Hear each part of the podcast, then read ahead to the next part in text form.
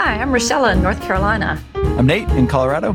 And I'm James in London. And we are Friends in Formation, a podcast where three very different friends take your questions about life and faith. And the goal is to listen, learn, and help each other go further into God. Friends in Formation is a podcast produced by Renovare, a Christian renewal effort that offers resources and experience to help people become more like Jesus. And we'd love you to join the conversation. So please email us your questions to friends at renovare.com renovare.org. That's friends at R E N O V A R E dot org. And if we pick yours, we will send you a marvelous coffee mug just to invite you into the discussion. So here we go, and we look forward to the questions today. And who has the first of these? I do, I do. Great. I have a question for us. It's a great question. Ray says In December's podcast, James mentioned six different streams of Christian tradition. Could you please mm-hmm. talk more about those, both as they relate to the church and to an individual Christ follower? That's a good question, isn't it? It's a good question, and we just want to make sure people know what the streams are because it's not always right. easy it's such a core part of what we stand for that let me just go over the six streams. The first is the contemplative stream or the prayer filled life. And we want to start there. We want to start with communion with God, interaction with Him. The second stream is the virtuous life, and that's about who we are on the inside. The third is the charismatic or the spirit empowered life.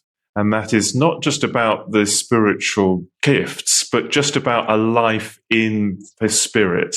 And then after that comes the social justice stream or the compassionate life. That then pushes into the evangelical stream or the word centered life and the final stream is the sacramental life, the incarnational stream. And that's really just about applying our faith and taking Jesus into every aspect of her life. How's that for a recap? That is a good recap, James. And what you had talked about in December was the fact that these build on one another. There's an order to them. It isn't just willy nilly, there's actually an order. And I think we could see it even more as you went through them just then.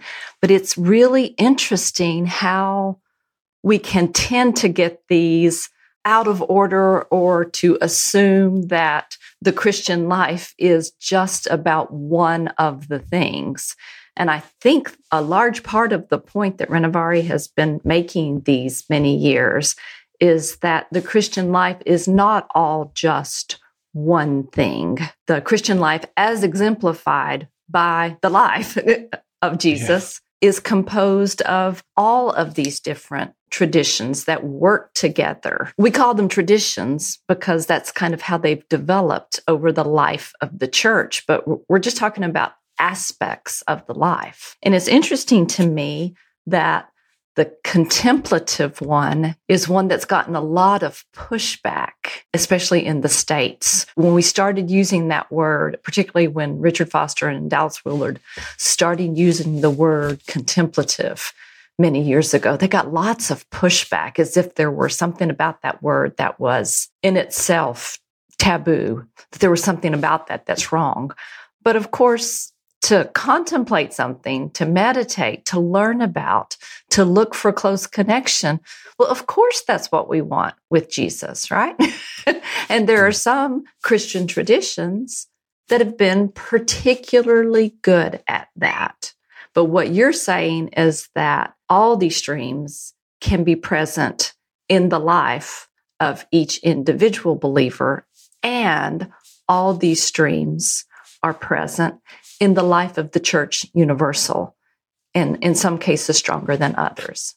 Do I have that right? I think so. What I like with it is, you know, think of it as, as holistic. Each one born out of the life of Jesus, and you see it you know, different denominations, one or two have really done well with these. And you alluded to this. There's, there's challenges and baggage with the number of these and, and mm-hmm. the excesses or the abuses, you know, are there, but they're great gifts. And for us to learn to experiment, experience, live into each one gives us a holistic picture of life with God. And they are called streams of living water because they give us a life. The idea is it comes from Psalm 1, which opens, you know, blessed is the person who does not walk in the counsel of the wicked or set forth on the paths of sinners or sit in the seat of the ungodly, but his delight is the law of the Lord and on his law, he concentrates day and night. He is like a tree planted by streams of living water that brings forth its fruit in season. And what I think's most helpful there, this is, you know, streams. This is empowerment. This is life. This isn't drudgery. This isn't you know, just, you know, churning things out. It is supposed to be a life. It's all of them because the streams express know, Jesus. They express the wholeness of Jesus. He was a contemplative. He was holy. He was spirit empowered. He was in one sense evangelical. Jesus is good news. It's just so helpful to understand it in that way. We don't have to choose out of them. We can have all of them. Yeah, right. I, th- this is the thing that I love that they're all exemplified by Jesus. And just to take that last thing you said, James, that Jesus was good news, but your your little definition of the evangelical stream was the word centered life. Centered life. Well, yeah. And so it's helpful to me to remember how Jesus's mind was just shot through with, with scripture. The way Jesus quotes the Psalms, no doubt, or maybe not no doubt, but I wouldn't be surprised if the first Psalm was on Jesus's mind when he spoke to the Samaritan woman at the well and told her that that if she drank of the water he offered, she would never thirst again, but there would be springs of living water welling up within her. Of course, that's from the Spirit. But Jesus knew that first psalm that you quoted. Jesus answered the devil when he was tempted in the wilderness. How? By quoting scripture. So Jesus lived a word centered life. Jesus lived a quiet life of prayer. Jesus lived a life of care for the poor. All of these things are exemplified in the life of Jesus. So one of the things that matters to me particularly is not just how we see these in the individual Christian's life, but how we see that in the life of the church.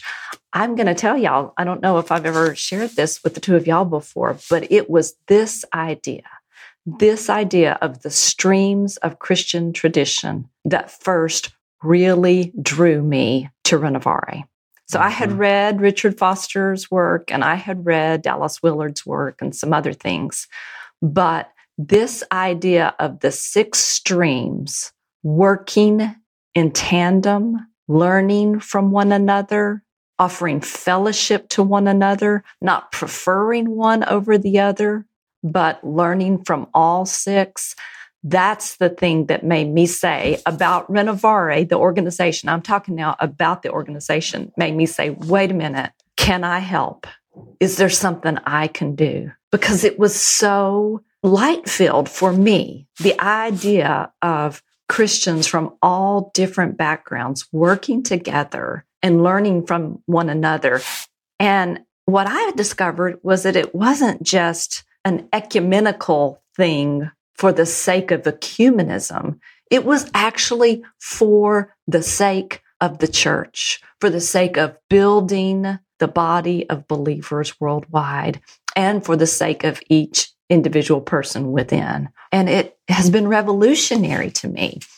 Now, maybe not everybody had a had an upbringing as um, shall we say selective as mine. You know, I was I was part of a church that tended to think we were the going to be the only ones saved. but I came desperate to learn from other Christians and I've been so grateful because there was a lot that I knew pretty well, but so much I had never been exposed to. And I've learned, I've learned from the two of you. I've learned from other, our other friends at Renovare. I've learned from the, the teachers and the authors and the speakers. And I've just learned from the individual people who represent their particular stream of Christian tradition so well.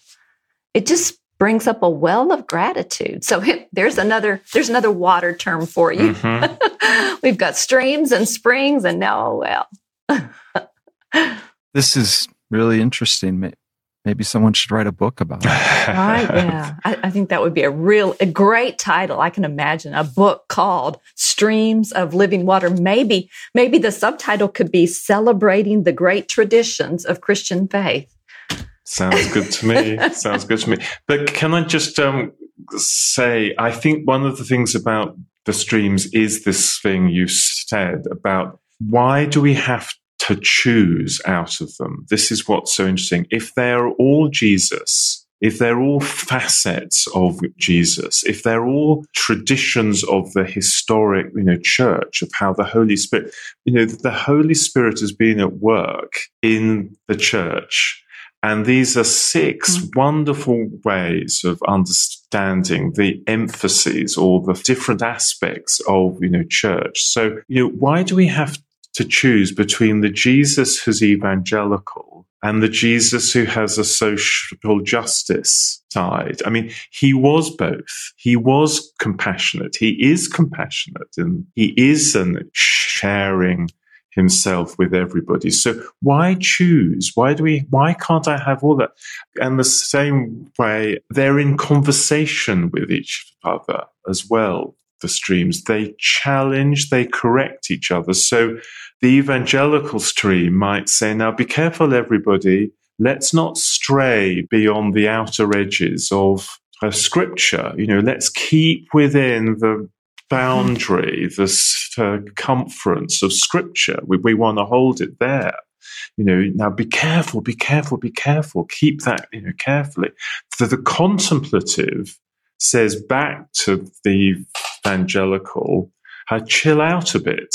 You know, just, just, just, you know, um, chill out. Don't be quite so concerned you know we're going to be within you know scripture but let's take a let's take a view of conversation with you know streams and this ability to help each other out you know holiness is about preserving purity and the core but the incarnational mm-hmm. is about taking your faith to the world, to the office, to the school, to the farm. And that helps us because they balance each other out. How does that sound? And in their purest and most righteous form, they're all found in the life of Jesus. Yeah. So our task is always to be learning from these streams, but always with the goal of putting ourselves in a place where the Holy Spirit can work on us and make us more and more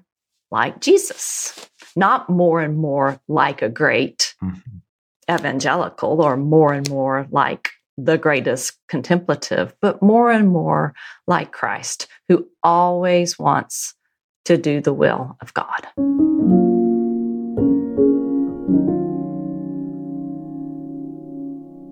Well, I have something I would want to ask you on behalf of how Joshua and this is about small groups. And he's asking, do you have any ideas about how existing classes or small groups can, can help people become more focused on spiritual formation? Or any thoughts on how to change the culture of a church to be more focused on this? So um, Joshua is, I think, is saying, I'm interested in this whole forming of our spirits, our core, who we are on the inside. But how do we help that in a existing small group or whatever? Do we just say this year we're going to be focused with this, or are there other possible ways of handling it? Any ideas, you guys? Isn't that a great question? I would say to Joshua, first of all, congratulations. You're already in a place where there are small groups, so that's great. that's a step in the right direction. And the, and the thing that I would hasten to remind him is that spiritual formation is happening. People's spirits are being formed.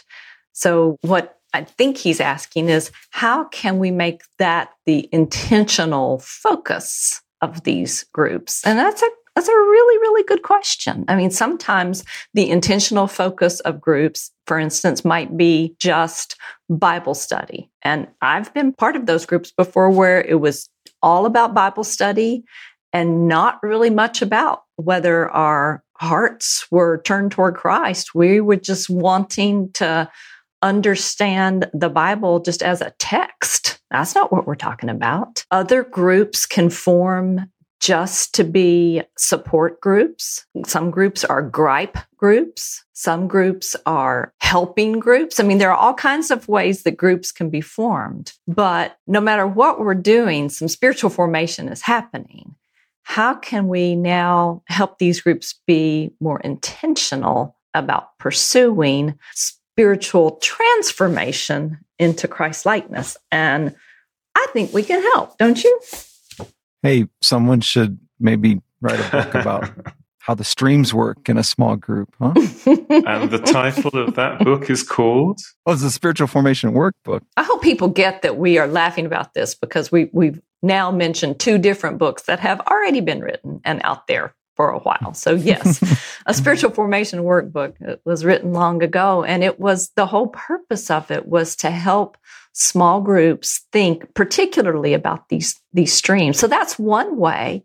One way of helping groups is by providing a resource like a spiritual formation workbook. And honestly, you can just take that as a resource and go through it and do what it says. I mean, that is probably the shortest answer we could give. But I think there are other ways too. For instance, another place to start I would say would be your book, Nate. The, really? Yeah, absolutely. Because so many small groups now find that they are able to more easily engage with narrative. So your book is wonderful because you trace your journey from what is it? What are your words? You're from frustration to joy with the spiritual disciplines. So you go through the spiritual disciplines, but you talk about your actual journey with each one of those disciplines. And I think a group could take your book, go through it chapter by chapter, read about your experience, and then share their experiences with each of those disciplines. I mean, couldn't that be a great great way to get a small group thinking about spiritual formation? Sure. Why not? I I think it's important to not underestimate the power of small groups. Right. And I think it's also worth acknowledging that you don't have to hang around the church too long to have some pretty bad experiences with mm-hmm. small groups. Mm-hmm. And and I think my piece with it is don't let that stop you because mm-hmm. they can be extremely powerful. I like small groups, and and this is part of the spiritual formation workbook, but but also little what you're saying about working with my book. Where I think it becomes really powerful is when people are working on practices, uh, mm-hmm. uh, different disciplines, and and then they have a chance to come together, share what they're working on, listen to each other, mm-hmm. and and then make some commitments to what they're going to do. You know, in the next month, uh, next week. And that can be done with just one other person. I mean, it doesn't need to right. be, you know, anything particularly formal. You just mm-hmm. need people who are really committed and wanting to grow spiritually. Mm-hmm. The other thing I'd say about small groups is in general, I don't think they get really good until you clock some, some years. There's a richness that develops when, when there's an intimacy and a trust that's built. And that of course takes time. That's a great point because I think a, a, lot of times within churches, especially, the idea is okay, we will put you in this small group for nine months. Now go at it. And then next year we'll change you to a different group mm-hmm. and expect you to start all over. So I think I think those are wise words. Nate and James, I know you've you've met with the same little group of friends for like oh gosh. Yeah. Yeah. Yeah. So I was in a spiritual formation group for nine years, I think. The same people just pitching up, you know, mm-hmm. doing the stuff, going through that book, a spiritual mm-hmm. formation workbook, exploring, you know, streams, taking on a, a new practice to go into and explore. And, um, you know, that's been a hugely, you know, helpful for me. I think I'd say the entry requirement for these, for entering a spiritual formation group isn't expertise. It's not academic understanding. Mm-hmm. It's not being to college mm-hmm. or to Bible college. It's one thing, hunger, hunger for mm-hmm. Jesus. You know, so some people misunderstand the words at the end of Jesus is what we call the Sermon on the Mount, where Jesus says, and the wise person is the one who hears my words and writes a PhD on them. That's what. That's what. that's what is. That's, that's right. that's right. Or has been to Bible class or memorizes scripture. All of which can be very helpful. But he doesn't. He says the wise person is the one who mm-hmm. hears my words and obeys them. And what we're trying mm-hmm. to do is we're trying to press in closer to Jesus and to hear his words and to put them into practice. And that's why a group, mm-hmm. a small group of accountability of, you know, who are helping each other. We have a little um, way we handle this. We say, I may not get this you know, completely right, but encouragement always, challenge once mm-hmm. in a long while, correction when only absolutely essential, and condemnation never. I think that's such a good mm-hmm. little way of operating. Encouragement always, challenge once in a long while, correction only when absolutely essential, and condemnation never. We're trying to woo people, encourage each other. And I found that a helpful thing. I just add one more point, which is the practices we often talk in a small group, in a spiritual formation group about practice, you know, try this, try that, you know, do this. And there's loads of ways you can get into it. Just don't make it a law. That's all. This isn't law. These are means mm-hmm. of grace, you know, to spend that's a right, little yeah. while in prayer, to be silent, to read a book, to do an act of compassion, you know, speak of Jesus. Lots of different things we can explore. Just don't make it law. Don't make it law. Mm-hmm. I would add to that to say regarding spiritual formation and, and bringing that emphasis to a church, I really think that having a vision that change is possible. Mm-hmm. And it may be that if you are the leader of a church, that you just have to reiterate that that you you have to repeat that over and over to your folks because I think a lot of people now have come to believe that no real change is po- ever possible. What we've learned is that change is possible. That doesn't mean change is easy, but change is possible because this is all grace, right? This is all the work of God. This is this is all stuff that happens deep in people's hearts where, where no one can reach except for the Spirit of God.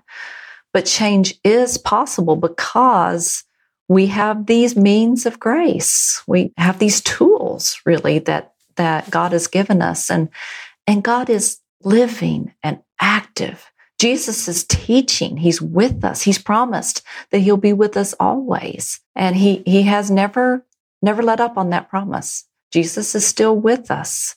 The kingdom of God is available because of Jesus and change is possible. And it may take years of prayer of just asking God to open people's eyes to understand that change is possible before they can start moving in that direction. But I would say hanging on to that, that little, one little bit that change is possible. Habits can be changed. Habits can be undertaken. God is just as able today to work miracles in our hearts as he ever was and completely willing to work with us. So it's very exciting to me to think of of someone out there thinking, okay, how can I get my church to think in these terms? Well, hallelujah. May I just offer a resounding God bless you because boy, do we ever need churches that are focused on helping people become more like Jesus, right? Oh, it's exciting. I got a question for us, and here it is. Are there any practices you would recommend for responding to loneliness and for making, building friendships throughout all of life? Oh. It kind of ties in with small groups a little. It's interesting. Loneliness is the gift that nobody asks the for. gift. Come on now. Do you see it as a gift, James? No, I don't. I think silence and solitude, I see, is a gift. And I think mm-hmm. one of the invitations is to see whether we can move our loneliness, which may not be seen as a gift, into a gift as silence and solitude. I, am so interested in this. You know, people, the language mm-hmm. people have, you know, people might say, I'm a single person, but I'm not lonely. Or they might say, I'm with somebody else, but I am lonely. You know, it's a very interesting mm-hmm. how this works. I'm with lots of people all the time, but I'm lonely. Or.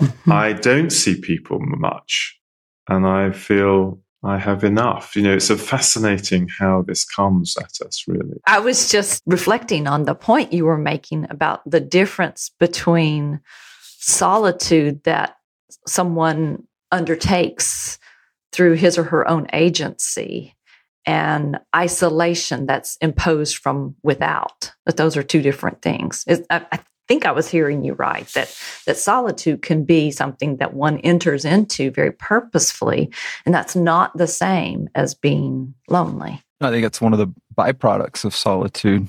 Not always, but it often does lead to a sense of loneliness. I think we could say loneliness is just part and parcel of being human and one of the most common experiences and quite chronic in our day. Mm-hmm. The, the, most people feel it to some extent and, and often in quite crushing ways. I'm struck with just pausing and looking at this time in human history mm-hmm. that most likely there's never been a time in human history where organized society where you had so many people feeling lonely. Mm. Some of that I think has to do with just consumption of goods. And, you know, there was a day when I, mm. I needed you to help fix my shoes or, mm-hmm. you know, get my food, uh, whereas we can function quite independent uh, uh, today. I heard someone referencing the other day that one of the problems related to loneliness is the, the breakdown of the nuclear family. And I was mentioned that to my wife, who's Native American and quite involved in Native culture. And she said, no, no, actually that, that's not it. It's the breakdown of the village or the community.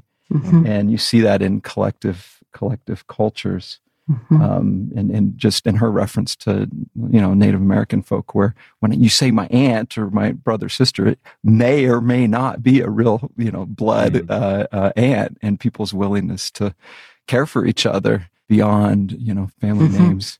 I, I think is quite quite significant. In terms of the question, practices. What do you guys think? Are there practices to help build lifelong friendship? Well, I want to hear from you. Tell us what you think. I'm lonely, James. I have no practice. At, no,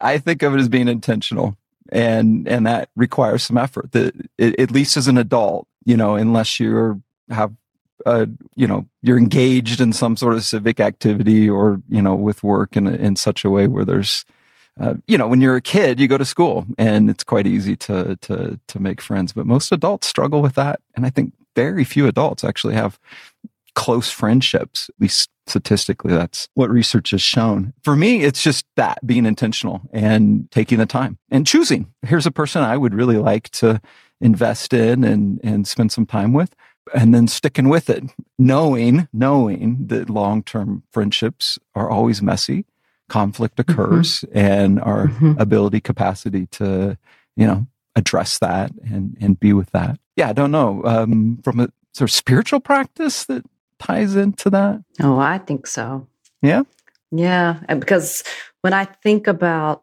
an antidote for loneliness if I, if I can use that sure. I, I would say the opposite of loneliness is connection and, mm-hmm. and community and the only way to have real connection is to be vulnerable. Real love for another person, real connection requires a level of vulnerability because if you're, you know, if you're going to develop a really deep bond, that means you're going to open yourself up to the possibility that you could be hurt, right?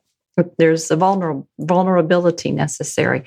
And that leads me to the spiritual practice that we often think of as sort of a solo practice, but it's not. and that's confession. Hmm. Confession, you know, we, we tend to sort of relegate confession just to the idea of stating our sins, right? And that obviously that that requires real vulnerability. But confession really is just stating the truth we state the truth in agreement with God. We agree with God about what is true. So we might make a confession of our faith. Like when you were baptized, you had to confess your faith. Or we might recite a creed or something. That's a confession. But we do also confess our wrongdoings to God and to one another. And that's an act of vulnerability. But boy, when you share your stuff with someone else and you you let them hear the ways that you failed or what you you you say what you believe about yourself and let them speak into that that forms that can form a real bond and that kind of confession that that sharing of truth between two friends or three friends um, I think that is a real tool for moving from loneliness to community. Now, it is vulnerable because you could be moving from loneliness to betrayal. You know, if you're if you're trying to build community with someone who is um, not ready for community, that could be a dangerous place. So it's not just you pick someone off the street and willy nilly start doing vulnerable things together. But that is a practice. That's something you can do you know, share your stuff. I'll go first. I'll tell you what I'm struggling with, or I'll admit my fear, or I will tell you if there's something that's really bugging me or something that's bringing me joy. Those are all practices, I would say. I don't know if that's specific enough. Yeah, do y'all think? No, I think it is. It's helpful. I mean, confession, obviously, appropriately, right? You know, we handle it in the right way and we do all the care of it. But it is a vulnerable practice. I've been in a little group for many years, three of us, and a little triplet where we get together and we talk and laugh and share our stories and so on. And that's been such a rich experience for me and has, you know, helped me in this area. I get most lonely on a flight when I'm away, mm-hmm. you know, home, traveling. That can be hard. I find that hard. You know, sometimes I do.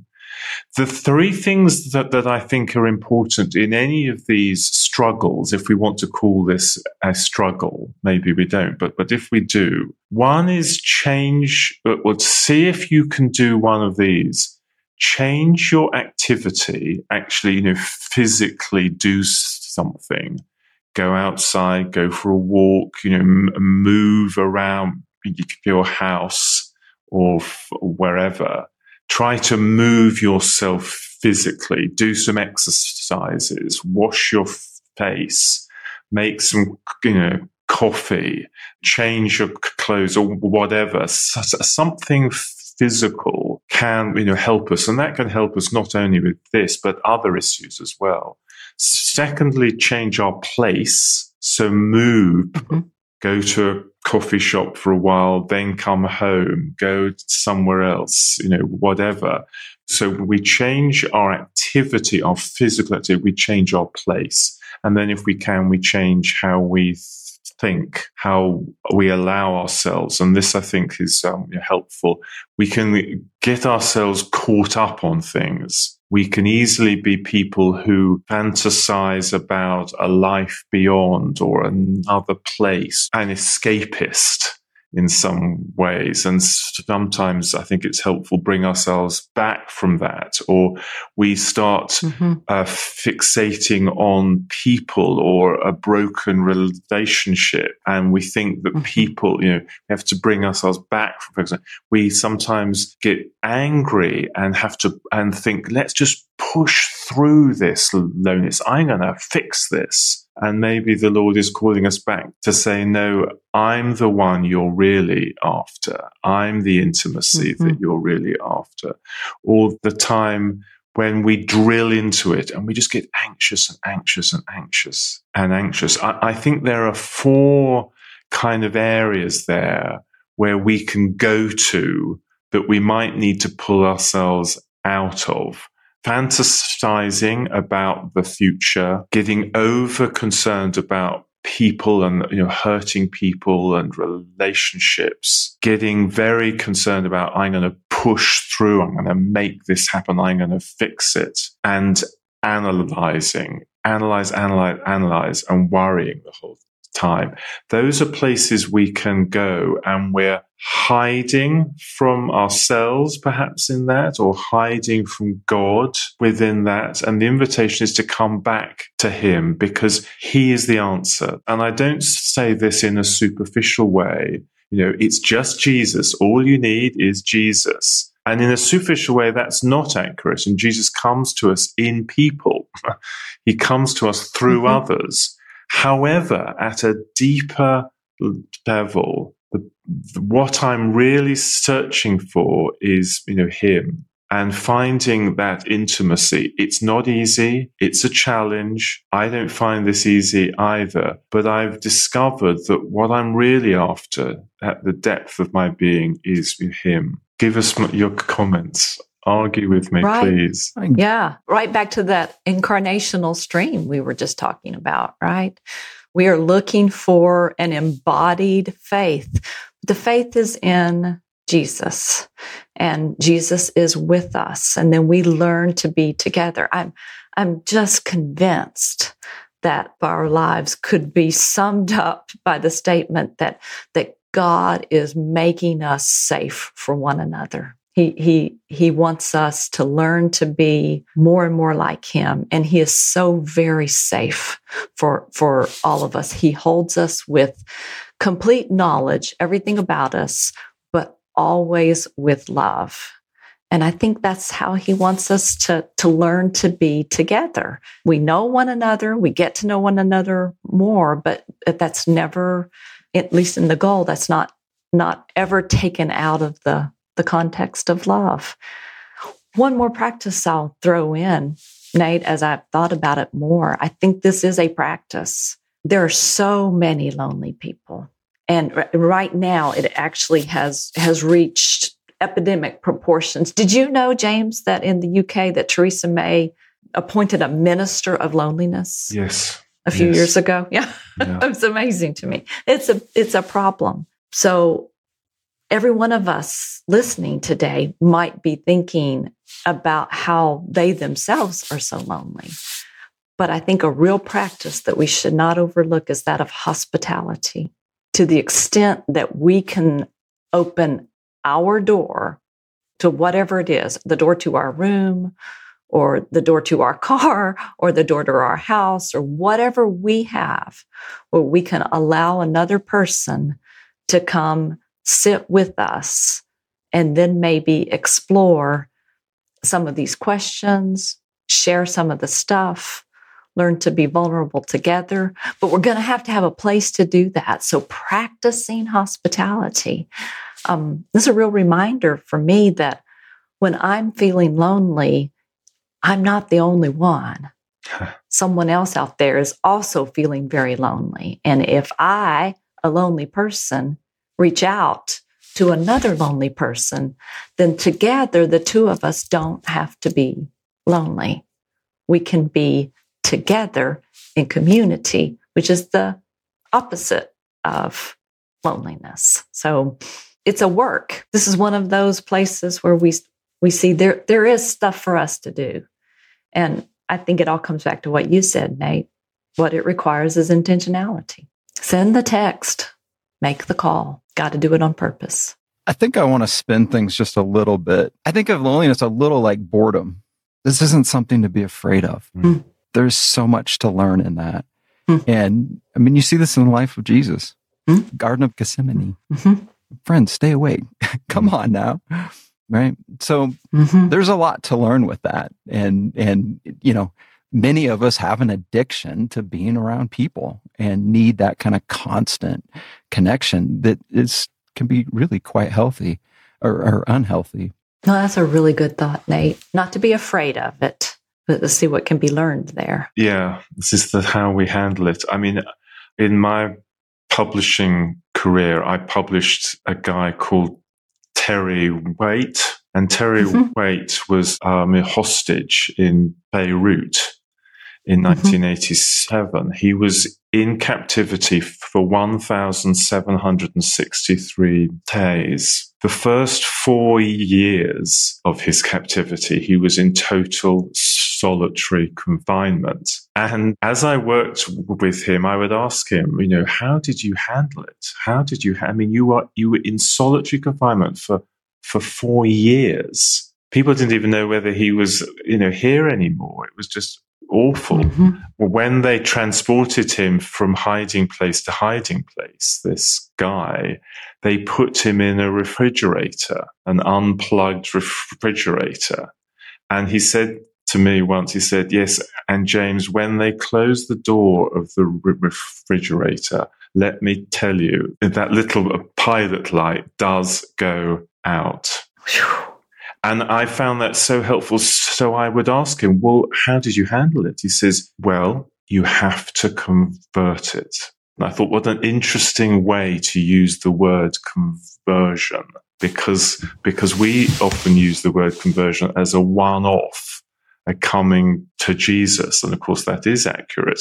But little conversions or big conversions are happening, you know, and there's invitations to convert it. So I think that's been my own journey with this issue has been how can I convert this? And some of the ideas we've expressed. I'm very struck by Henry Nouwen in his book, The Way of the, um, the Heart. He talks about solitude and his fear of that as well. So loneliness and solitude. He says, I do everything I can to not be there. I'll do anything not to face up to me. Whereas loneliness and solitude can be, if we can convert it into opportunities to face up to who I am. The most, you know, scary place a lot of people are is to be alone with themselves. Mm-hmm. Very hard. Very hard. Mm. Well, I have a feeling we may come back to this this subject. Loneliness is gonna gonna be with us in a big yeah. way for a long time, I think. So sure I'm glad to have some friends. Yeah, me too. Thank you for listening to another episode of Friends in Formation. We are dependent upon your questions and are so grateful for all of them. If we use one of your questions on air, we'll be happy to send you a really sharp Friends in Formation coffee mug. You can send us a question to friends at renovare.org. That's friends at R E N O V A R E dot org. Also, encourage you to visit our website where you can find a collection of helpful resources and the main Renovare podcast. That site's renovare.org, R E N O V A R E dot